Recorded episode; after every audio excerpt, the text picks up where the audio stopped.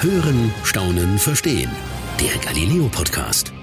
Das war schon alles ziemlich krass, als im Frühjahr plötzlich fast die gesamte Wirtschaft runtergefahren wird und schließt. Besonders schwer betroffen, vor allem auch in diesem zweiten Lockdown, die Gastronomie. Doch anstatt sich der Lage kampflos zu ergeben, haben viele Gastronomen sich gedacht, jetzt erst recht. Die Message ist einfach, dass jeder sein Stück dazu beitragen kann, zu unterstützen und zu helfen, wo es halt geht.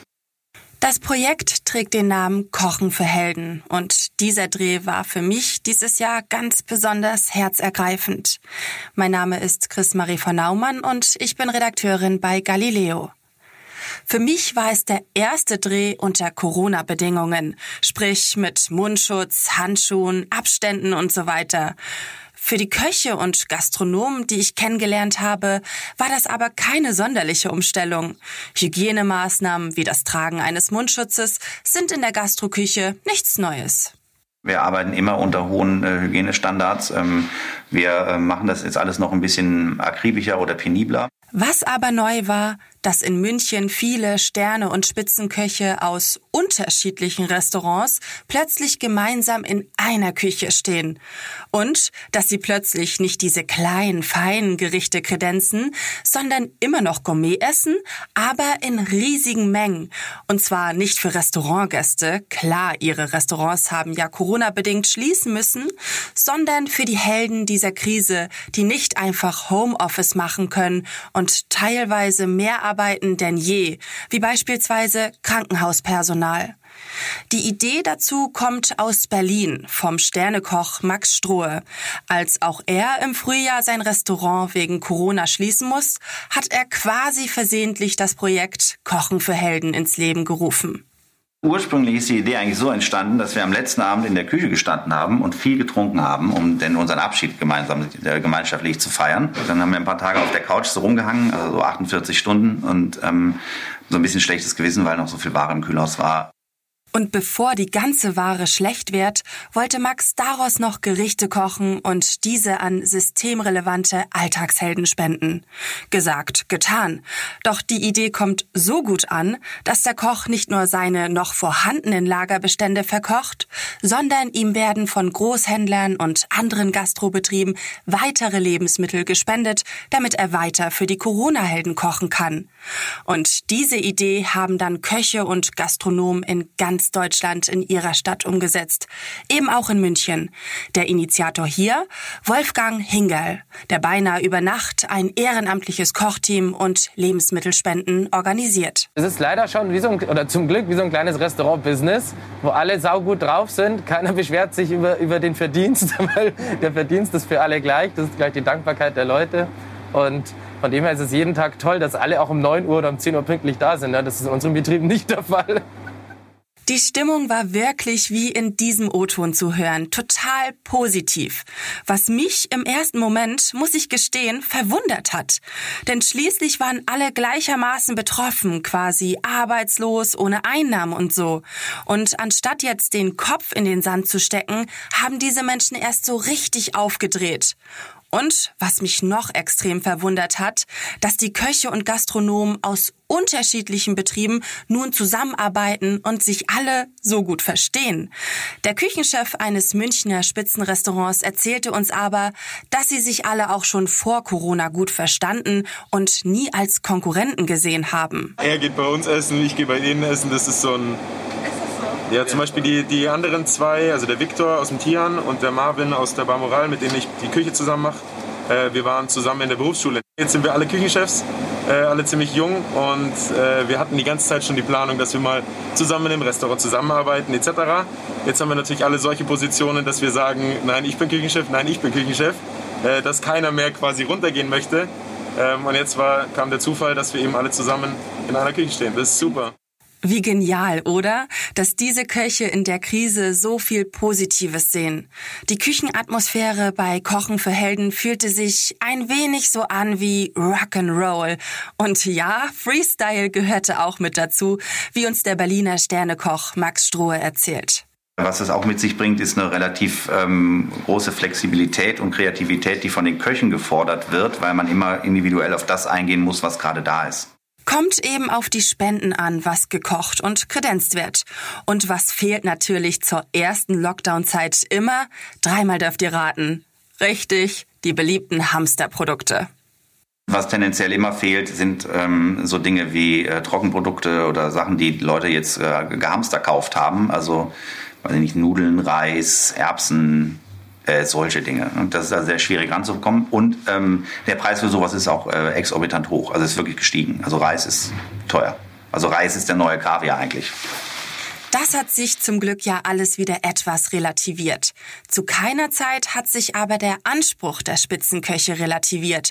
Nur weil sie jetzt Masse kochen, darf die Qualität nicht leiden. Hier ein Beispiel, was es an unserem Drehtag für die Corona-Helden in München gab. Heute gibt es einen gebackenen Blumenkohl mit Röstkartoffeln und wir haben da so ein bisschen äh, wie ein orientalisches Sauerkraut dazu gemacht. Und für die Fleischesser äh, gibt es ein Roastbeef was wir auch gesponsert bekommen haben, mit Bratkartoffeln und auch ein bisschen Sauerkraut dazu. Äh, da haben wir zweierlei Dip noch dazu gemacht. Zu dem Blumenkohl haben wir so einen Ziegenkäse-Dip gemacht.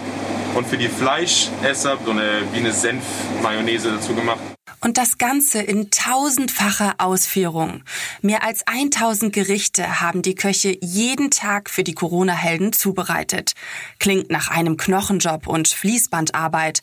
Doch alle Gastronomen und Köche sind einfach mit einer ansteckenden Art motiviert und gut drauf und vor allem dankbar, dass sie was zu tun haben. Jeder ist momentan gleichgestellt, jeder versucht nur irgendwie zu arbeiten und seinem Nebenmann zu helfen. Es ist gut, sich vor allen Dingen in so einer Krise miteinander auszutauschen und schön, dass man eben auch was zu tun hat.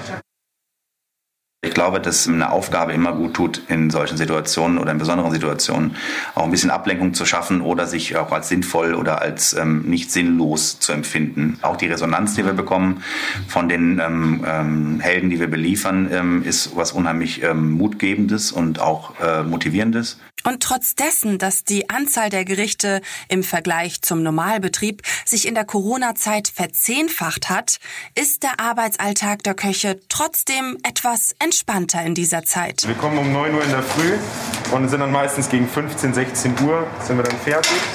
Was natürlich überhaupt nicht unser normaler Alltag ist, weil normalerweise fangen wir in der Früh an und hören spät auf. Äh, so haben wir quasi auch noch was von unserer schönen Quarantäne.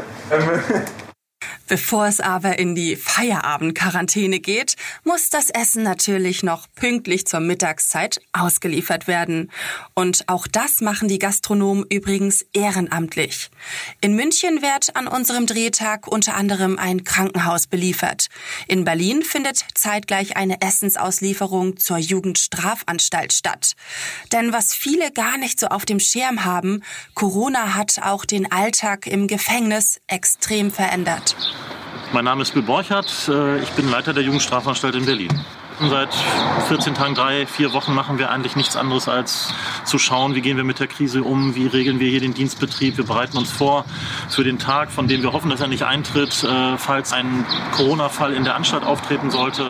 Und nicht nur das, weil die Kontakte minimiert werden müssen, wurden jegliche Freizeitaktivitäten für die Inhaftierten gestrichen. Die Stimmung ist also dementsprechend angespannt, auch bei den Angestellten. Es ist zurzeit alles so negativ und alles so, ja, wirklich auch ein bisschen depressiv, weil man nicht so richtig arbeiten kann, wie man eigentlich möchte. Äh, und wir haben 330 Bedienstete, die Kantine ist geschlossen. Ähm, die Zeiten sind einfach schwieriger als sonst. Das hat mich persönlich auch echt schockiert. Es war für mich nicht offensichtlich. Das ist nicht das Erste, woran man denkt, das Gefängnis. Aber die Angestellten kämpfen da wirklich und ohne Kantine, wie will man da so viele Angestellte ordentlich versorgen? Das gespendete Essen von der Aktion Kochen für Helden kommt da genau richtig und ist noch viel mehr als nur ein Mittagessen. Dieses Projekt Kochen für Helden hat uns echt ein bisschen näher zusammengerückt, weil eben jeden Mittag kommt eine E-Mail hier von der Verwaltung, Achtung, das Essen ist gekommen äh, und man geht dann dorthin, man holt sich das. Das ist einfach also es ist zwar eine ganz kleine Zusammenkunft dann nur, aber das ist, äh, diese Mittagszeit ist einfach durch Kochen für Helden nochmal hier so ein Treffpunkt geworden. In München wird zur ungefähr gleichen Zeit auch das Essen übergeben. Bei einer Klinik. Draußen natürlich. Einige Krankenschwestern nehmen es im Empfang und wir nutzen natürlich kurz die Gelegenheit, mit ihnen zu reden. Wir machen unseren Job, wir machen unseren Job gerne und es, ja, wir arbeiten ganz normal. Es hat sich halt ein bisschen einfach das Prozedere geändert, Aber wir freuen uns, dass wir Essen geliefert kriegen. Ähm, es kam sehr gut an. Irgendwie ist es so, ach, München. Da halten alle zusammen und äh, das ist richtig schön. Beeindruckend, oder? Dass diese nicht nur system-, sondern krisenrelevanten Menschen so dankbar über ein Essen sind? Das war sehr emotional hautnah mitzuerleben, wie eng alle zusammenrücken und eben nicht nur in München, sondern in vielen deutschen Städten. Der Gedanke von Kochen für Helden ist und muss sein, die Menschen, die so schon belastet sind und am Limit äh, arbeiten gerade, wenigstens diese ähm, Aufgabe, diese Aufgabe irgendwie abzunehmen und ähm, denen auch zu zeigen, dass äh, ähm, auch äh, dass Menschen an sie denken und ihnen auch dankbar sind für das, was sie jeden Tag leisten. Und obgleich die Gastronomen und Köche gerade absolut keinen Cent verdienen, erfahren sie eine ganz andere, emotionalere Art der Wertschätzung, wie uns Jakob Portenlänger, ein Münchener Spitzengastronom, erzählt. Ja, das lohnt sich dann, wenn man die, die Blicke von den, von den Krankenschwestern sieht, wie einfach die, die Freudentränen da fast schon kommen, dass sie einfach was, dass, dass ihre Arbeit so wertgeschätzt wird. Und für uns ist es einfach, wir sind alle Gastronomen mit vollem Herzblut. Und wenn wir unsere Gäste glücklich sehen, dann ist für uns die, die halbe Miete schon bezahlt quasi.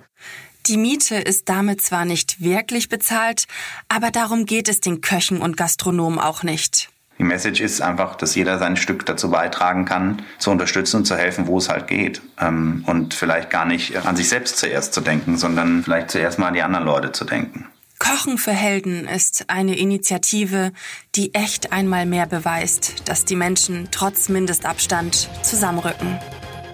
Das war's für heute beim Galileo Podcast.